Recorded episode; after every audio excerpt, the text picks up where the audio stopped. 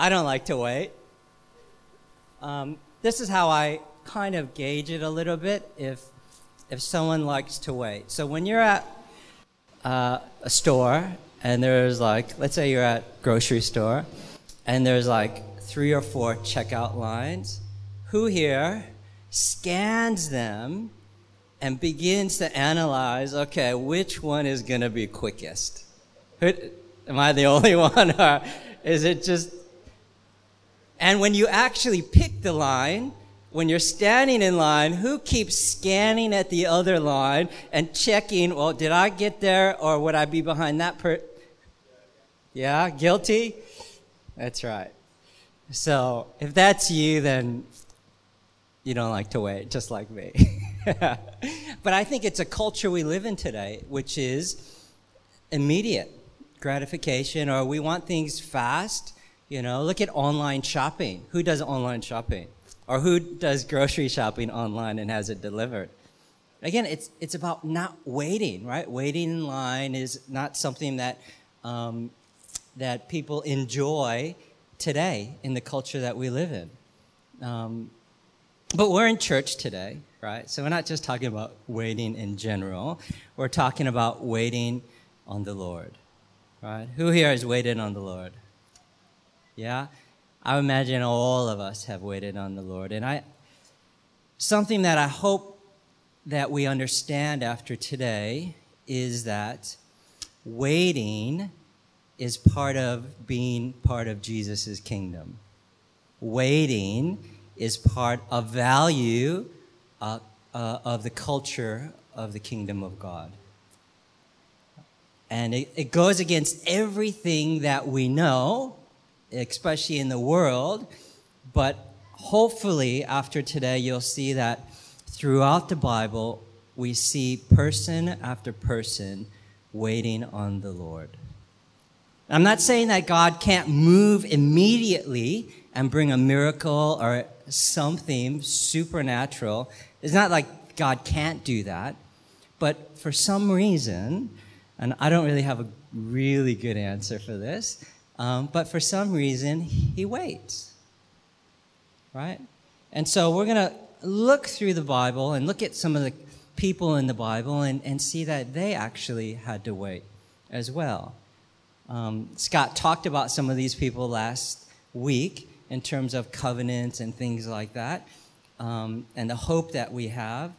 And that will be foundational, I think, of what we're going to talk about today. So I'm really glad he did that last week, and I've been tasked with ending at a certain time. I think I feel really blessed today, though, because it's not as hot as it was last week, and not as hot as yesterday. It hit like 39, 40 yesterday, right? It's crazy. But we have a breeze today, so hopefully that keeps you awake and keeps you focused. And you're not in your mind going, what is taking him so long? Anyway, you can think about it.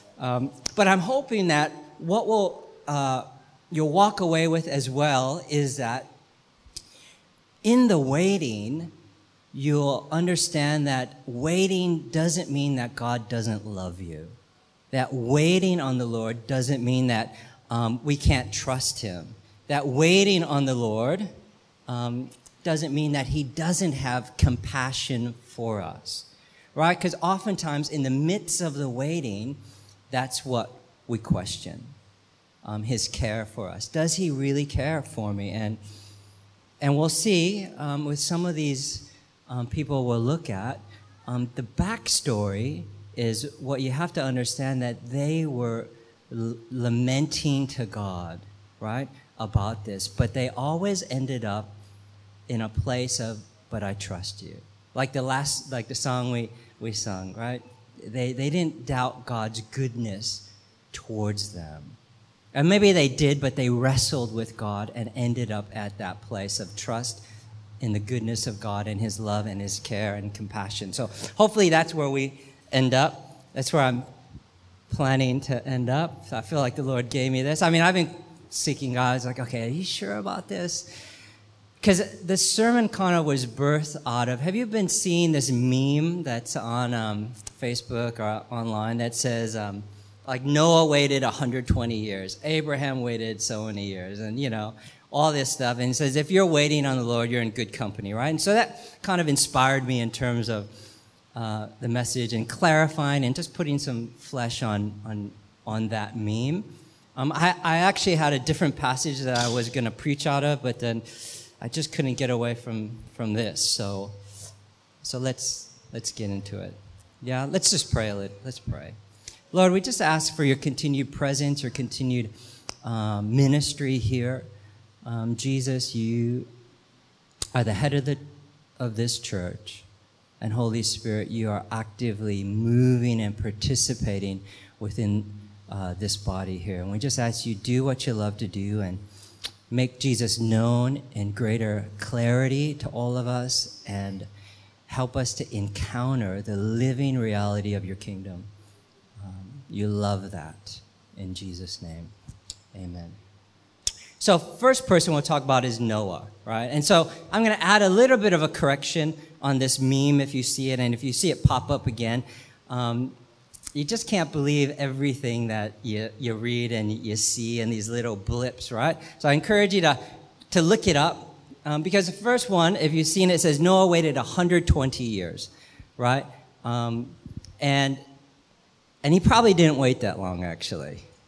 When I was doing my research here, Genesis 5:32 says Noah was 500 years old when he became the father of Shem, Ham, and Japheth, right? And then later on, Genesis 7:6 says Noah was 600 years old when the flood waters came. Okay, so track with me a little bit here. And Genesis 11:10 says Shem was 98 years old when the flood came, right? 98. So he had Shem around, a little after he was 500, right? People get 120 years from Genesis 3, which actually says God has numbered the days of mankind to 120 years. And so a lot of that, but is true, but Noah actually didn't wait that long. He actually probably waited around 60 years until the flood came, okay? Because we read in Genesis 16, but God says, I will establish my covenant with you, and you will enter the ark, you and your sons and your wife and your sons' wives with you. And so not only were his sons born after he was 500, but they were married. So imagine, maybe they got married when they're 30 or 40, or who knows, but still, it's less than 120 years, right? So he waited about 60 years. I'm just going to do a quick overview, and then we'll reach back in and kind of unpack a little bit things. So I'm going to spend a little time just reviewing some of these characters and their narrative, just so it's fresh in your mind. Abraham waited 25 years from the time God told him to leave his homeland of Haran. And Genesis 12:4 says he was 75 years old when he actually left, okay? And then it says he would inherit the land in Genesis 12:1, and the birth of Isaac happened when he was around 100 years old, okay? That's what Genesis 21:5 says. So Isaac was born when Abraham was 100 years old. So he waited about 25 years from the initial go to the promised land, and then until Isaac was born. Okay? So he left his homeland, right, just with a word from God. That was it. A little kind of word. Said, okay, go leave most of all your relatives and head out to this land that I am going to show you. And again, if you remember the story, a few years later, God speaks to him about his descendants. So after he's left, right, okay, he's followed one step of obedience. And while he's on that step of obedience, God reveals that, okay, I'm going to make a covenant with you, and your descendants will be as, numerous as the stars or the grains of sand at the beach. That's what I dug, at the beach, right? Not at the desert, at the beach.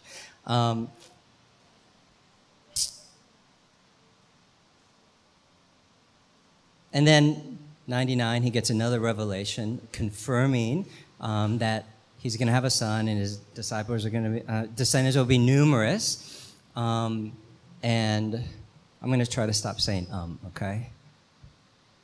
I just realized that was a really loud one. I'm actually purposely like keeping the microphone so you can hear my ums, all of them. So maybe someone can count them for me. I had back in America, I was helping out at this church, and someone actually counted the ums that I was doing, and I think this is like over 15 years ago, and I think it was up to around 98 in a sermon. So hopefully I don't reach that many today. So again, so God actually reconfirms, okay, you're going to have a numerous descendants when he's 99 years old. So God speaks to Abram three times, once to leave, once about his first covenant, and then another time to reconfirm that when he's 99, and then 1 year later, Isaac is born when he's 100. Okay? Jacob, you guys remember Jacob? Jacob waited 7 years to finally marry Rachel. The meme says 14 years, but it's actually 7 years because if you remember the story, Jacob leaves his family and goes to another country and to meet up with his uncle Laban. And he meets his daughter, Rachel, at the well, and he just falls in love with her. I think if any man here was Jacob, you would fall in love with Rachel once you saw her, no matter what, because the Bible actually says that Rachel had a beautiful figure and a lovely face, right? And my conclusion is this: if the Bible says you are really hot and beautiful, come on, you can't get any better confirmation than the Bible saying that. So anyway, side note there. So he actually had to, so he says, okay, sees Rachel and says, okay, I will work 7 years for you so that I can marry your daughter Rachel, right? And so he worked 7 years, and after 7 years is up, on his wedding night, his uncle Laban tricks him. And waiting in the tent to consummate the marriage is actually Leah, the older daughter, rather than Rachel, right? And so he ended up sleeping with Rachel, and back then they're very conservative, and once you do that, I mean, that consummates the marriage, and you are married, committed. And so that happens, and he realizes that's not Rachel, and so he goes to Laban and complains and says, no, I worked 7 years for Rachel, not Leah. And Laban goes, well, I can't really marry my younger daughter first, I have to marry off my elder one.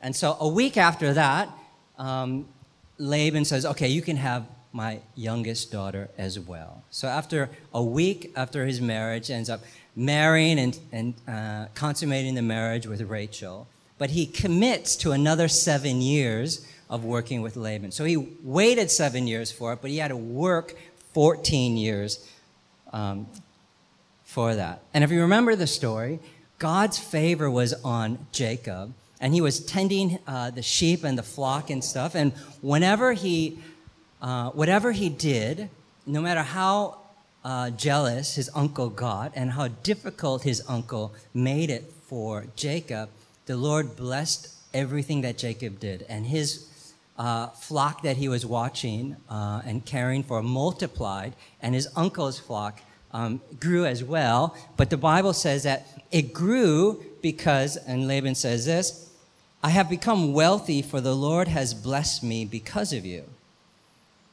And then Jacob says, you had little indeed before I came, but your wealth has increased enormously.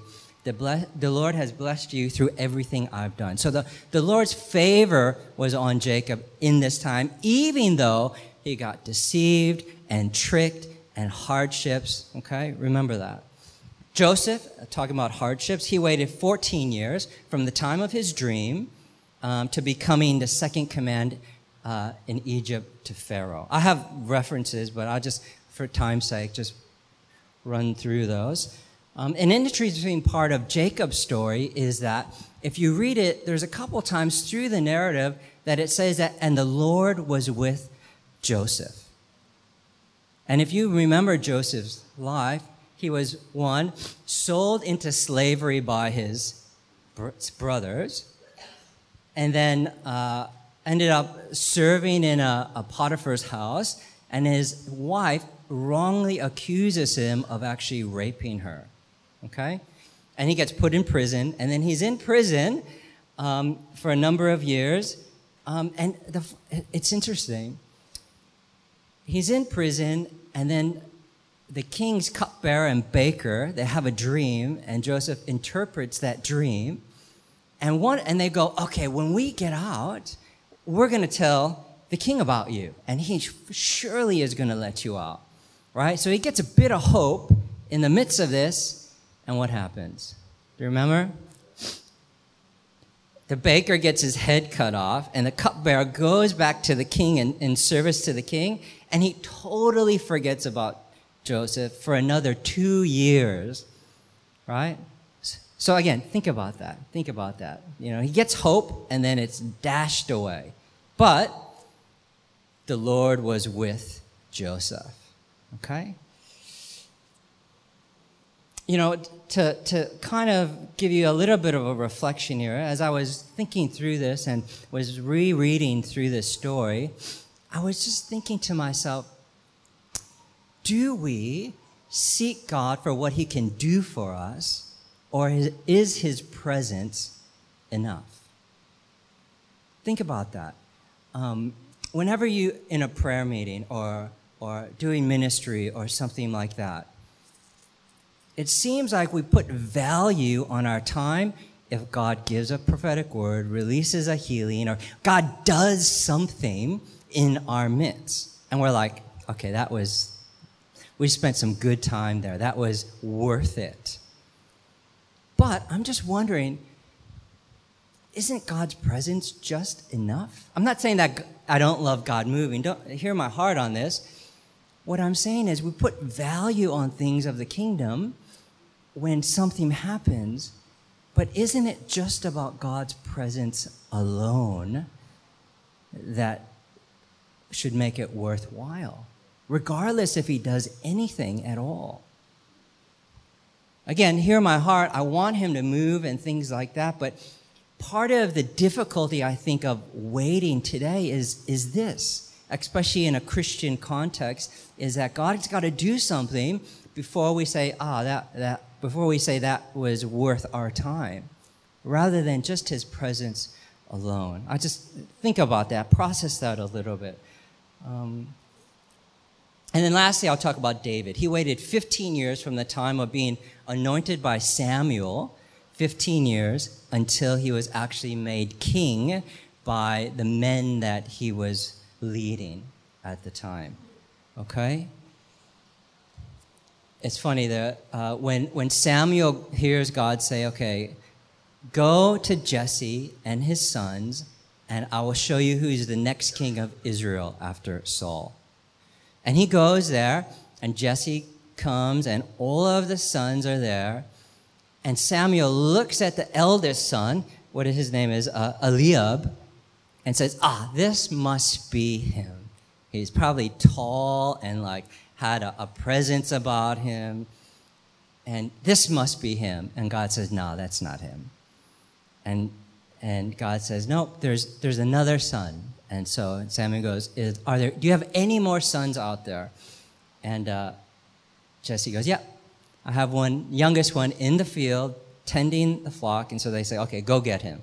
When David comes, of course, you know the story. Samuel sees him, and God confirms it. Anoint him to be king. And another verse that's really interesting, in 1 Samuel 16:13, it says, so as David stood there among his brothers, Samuel took the flask of olive oil he had, brought and anointed David with oil, and the Spirit of the Lord came powerfully upon David from that day on. So when he was a teenager, God anointed to be king, Spirit came upon him and stayed with him all through those 15 years until he was made king. So the presence of the Lord was, hopefully you're tracking with all of these people in some form or some way. And what I think is happening, if I put this before you, and we can relate it to our own life, is that in all of these stories, we must understand that God was doing something bigger than just these people. I don't mean just like they don't mean anything, but I'm just saying more than each individual person. And I think the same rings true for us. We can be so caught up in our little world, right? What's before us and what's happening in our life. And we don't see the larger picture, the larger God story that he's weaving all around us with other people. And I think it's true, and we'll look at this a little bit more in depth, is that we'll see that with each of these people, God was doing something massive through these people that impacted so many people.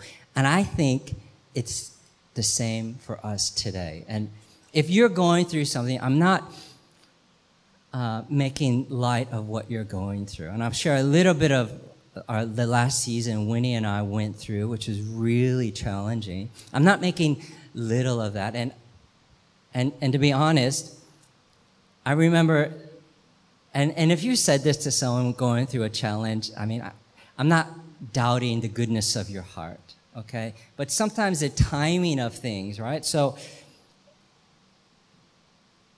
when Winnie was going through this, the first time when we had Serafina, I mistakenly, I didn't do this the second time, but the first time I mistakenly said, well, you know, God will probably use this, you know, so you can help other women going through this. And in the midst of what she was going through, that was the last thing that she needed or wanted to hear, right? Because when you're in the midst of that, the last thing you, right, are thinking about are other people. You're just thinking because you're suffering and in pain.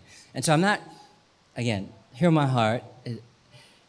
I said that out of... You know, I thought it would be a good thing to encourage her, but in the moment, it wasn't. And I just encourage you, when someone is in pain or isn't hurting or struggling or in a challenge, right, we just got to be there with them. Just sometimes as the Lord is, you know the Lord's with them, you know, sometimes we just need to sit with them and be present with them and not say too much, not trying to encourage them and just... as Romans says, weep with those who weep, right? Rejoice with those who rejoice, and allow them to be in that space. And in a sense, hold that space with them, you know? Because the second time around when Winnie went through this with Evangelina, hopefully, look at if she gives me a look or not, I did better this time. And just held space with her. Because it's a powerful thing when you can just sit with someone in silence and be present with them, and just your presence is comfort enough, right? So they don't feel alone in the midst of that. And that's what Winnie felt. She felt alone. And I did my best not to try to fix it, not try to rush it, not try to, you know, cast something out of her or whatever, right? I did all of that the first time, and let me just publicly apologize to you, Winnie. You know, it just caused more pain for her. And so I just encourage you, if someone's going through a challenge, just sit with them, right? Right? If they want to talk, let them talk, right? But don't try to push them too quickly through whatever they're going through. Because, you know, I used to say that God was inefficient, and I just repent of that, because I don't think God is inefficient. Since coming to the Vineyard, I love what Kirk and Nicole say. God is slow, right? He's not inefficient, but he's just slow at times. And I've come to realize there's a purpose of why he slows, and there's a purpose to why he makes us wait. And here's a nugget, so you can take this one, and then if I'm going too long, you can just take this home, right? Get on your phone, but because God moves slow or he makes us wait because he is doing something really deep within us. That's what God is all about. He's transforming the very core of who we are. And I don't know about you, but when God is doing something really deep, he moves slow because he's so patient and has such compassion for us. Because sometimes, right, like I said, if people push you, right, too hard, it causes more pain and more suffering and more difficulty. And so I think God knows that. So he's not looking at the surface stuff, but he's looking at the deep heart and soul stuff of transforming that. And because he's working so deep, I think in his compassion and love towards us, he moves slow, and he makes us wait. I have a quote later on about that, but let's look at Noah. So Noah had to wait 60 some odd years, and his life. Imagine you're building this giant ark. You're the only people, and everyone is like, they're probably ridiculing him, making fun of him. Like, why are you building a boat in the middle of, like, there's no, like, water nearby, all of this stuff. And he's building this boat, and he must have gone through some really difficult challenges and criticism in the midst of this. And maybe you're like Noah, or God has asked you to do something, and in the midst of you're doing what he's asking you to do, you're meeting challenges. Maybe you're getting ridiculed, or maybe you don't have any support, or maybe there's no fruit, right? Noah didn't have too many converts coming, right? Said, oh yeah, we want to join you in building this. God said it, yeah, let's do this. And maybe you're in the midst of doing something for the Lord, and you're not getting support, and there's no fruit to that. I know I've been in that place. And maybe we need to step back and understand and trust that maybe, like Noah, God is doing something bigger beyond him. Think about it. If Noah wasn't obedient to that, what God said, and built this ark, would humanity be saved? Maybe God would supernaturally, do that. But still, him building the ark was critically and crucially tied to what God was going to do next. And maybe if that's you, like Noah, you're doing something, and maybe you have to seek the Lord for revelation on this, but maybe what you're doing is actually tied to something bigger that God is going to do next year, or in 2 years, or hopefully not 60 years, like Noah had to wait, but maybe it's tied to something bigger. And you just got to keep trusting that you heard God and keep working at what he set for you. Or maybe you're like Abraham, where God has given you a promise and you've been waiting for the fulfillment. He's given you a word of direction and you haven't heard from God for a while. Or maybe he gave you some direction, you started moving in that way, and you're still waiting on God to confirm or give you the next step. And he did it with Abraham, and I believe he'll do it with you. This is what I heard from Kirk the other day. We have like a business breakfast with small business owners. We meet together, and I remember we were talking about something, about promise, and this little nugget came out, and I was like, oh yeah, that fits perfect with what I'm going to speak on. He goes, sometimes rather than anticipating the fulfillment of the promise, you need to move into a posture of stewarding the promise, right? Again, this waiting, right? We're just like, okay, God said this, he has a promise, and we're just waiting, anticipating, oh, it's going to be today, it's going to be tomorrow, right? Because we hate to wait, and we believe in faith that God wants to move, but maybe he's waiting and for a reason. And when we move from a posture of anticipating the fulfillment into the stewarding of that promise until it's fulfilled, we still believe it's going to be fulfilled, but we're not being disappointed every day or every week because it's not happening, because we're just, it should happen today, it should happen tomorrow, or something like that. Rather, stewarding this and just believing God and just waiting. Again, I'm saying a four-letter word, right? Wait. Anyway, or maybe you're like Jacob, right? You had to you've been working hard towards something, because God supports us, right? It's not everything that we do. God's will isn't like a tightrope where we're just like, okay, God said I got to do this, and you know, one misstep and we fall out of God's will. That's, we don't believe that here. I just want to say, reconfirm that. But God's will, He gives us options, right? He could put lots of good options before us, and He treats us as mature adults, right? I'm telling Serafina what to do, right? Giving her guidance, but hopefully when she turns 18 or, right, she becomes an adult, and I won't have to like tell her every little thing of how she should do this. And I think that's how God is with us. As we mature in the Lord, He actually gives us options and say, okay, think about your life. What do you think is good? How are you discerning? And as we make those decisions, we're not getting like revelation from God, but maybe we get a little bit of a sense. But even so, we make decisions, what's best for our family, what's best for our life, and things like that. And I believe that God will support that decision. Like Jacob, right? His favor rested on Jacob, and no matter what he did, right, when God's favor rests on us, He blesses the work of our hands. But think about Jacob's story. He got deceived. He got betrayed, lied to in the midst of all this stuff. And something that I really, really, really, really, really love about God is that He can take what we think is a mistake and bring glory to Himself and bring fruitfulness out of that. Think about that.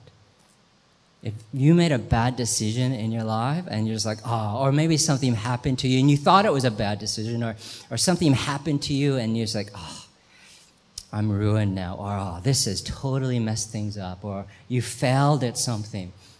Let me just encourage you that God can turn it around. He can use that for His glory and for His kingdom. And again, that's what I love about God. 1 Corinthians 1, 27, and to 31 says God uses the weak things to shame the strong. All right, the things that are not to shame the things that are. Right, God uses everything for His kingdom. And something that Winnie and I learned is that no matter what, God can bring about good from any situation. Now, let me just put a clarifier here. God is not causing torment and trouble in your life. Just because God can bring good out of any situation, it doesn't mean that God caused that situation, right? I think that's a really a confusion that happens. We're like, we would conclude wrongly that if God can bring something good out of this, then He must have wanted that to happen to me.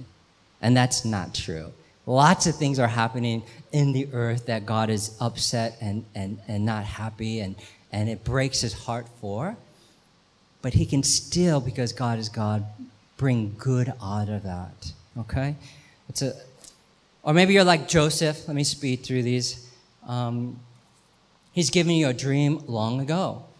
And that's what you've been holding on to. And you've gone through trials and testing that has challenged your faith in, is this dream really from God? Maybe you've been hurt, cheated, taken advantage of, betrayed. I mean, look at Joseph's story. Wrongly accused. But I want to encourage you that, again, God is faithful. And if you're doubting it, ask someone more mature to really pray with you and seek God for confirmation on that. But I just want to encourage you that we all hear God. There's no like special position or job title, or it's not like you have to be praying. I don't know. You pick a time, right? Whatever your expectation in your mind. Oh, if I just am praying this much or reading this much of my Bible, then I'll be more spiritual, right? And I'll be able to hear God more. And I don't think that's true. Of course, spending time with God is great and does sharpen us, but hearing from God isn't contingent on our religious activity. Okay? Think about that one. Or maybe you're like David. He's placed a calling on your life and right now is working on your character and heart right now in preparing you for that calling. God does this. When I was back in America, I ended up meeting with one of my old Bible college mates, and he's pastoring a church that we were both a part of. Then I moved on, and he eventually became the lead pastor there. And we're talking about Willow Creek. Willow Creek is this big mega church back in America. Bill Hybels founded that and was the senior pastor for a long time. But something happened, and he had to step down, and a lot of dramas happened. But on their website, I just was curious. Okay, they're looking for a new senior pastor. I wasn't looking for myself. But I was like, what are their qualifications that they are listing? And I looked on there, and I ran across this. This person has likely weathered a season of great pain and loss, which has helped humble, refine, and shape him or her into a better leader and pastor. That is actually one of their qualifications. And that encouraged me, because I've gone through some deep pain and stuff like that. I'm just like, oh, all right, there's a refining. God is doing something. He's not like disciplining me about it, right? Maybe he is. I don't know. But anyway, that's a longer story. But what I've concluded is you can't fake humility. And just as waiting is a part of the kingdom of God, humility is, which is much lacking, I must say, in leadership. When I look at different leaders or talk with different friends and stuff like that, humility is a lost characteristic in the church today. I'm not saying it doesn't exist, but I think one of the supreme qualities of the kingdom is humility. And I think that's maybe what God was doing in David, right? Creating humility. There was purpose and character in having him wait. I'm going to close here. I have more to say, but for sake of time. How do you know God is with you in the waiting?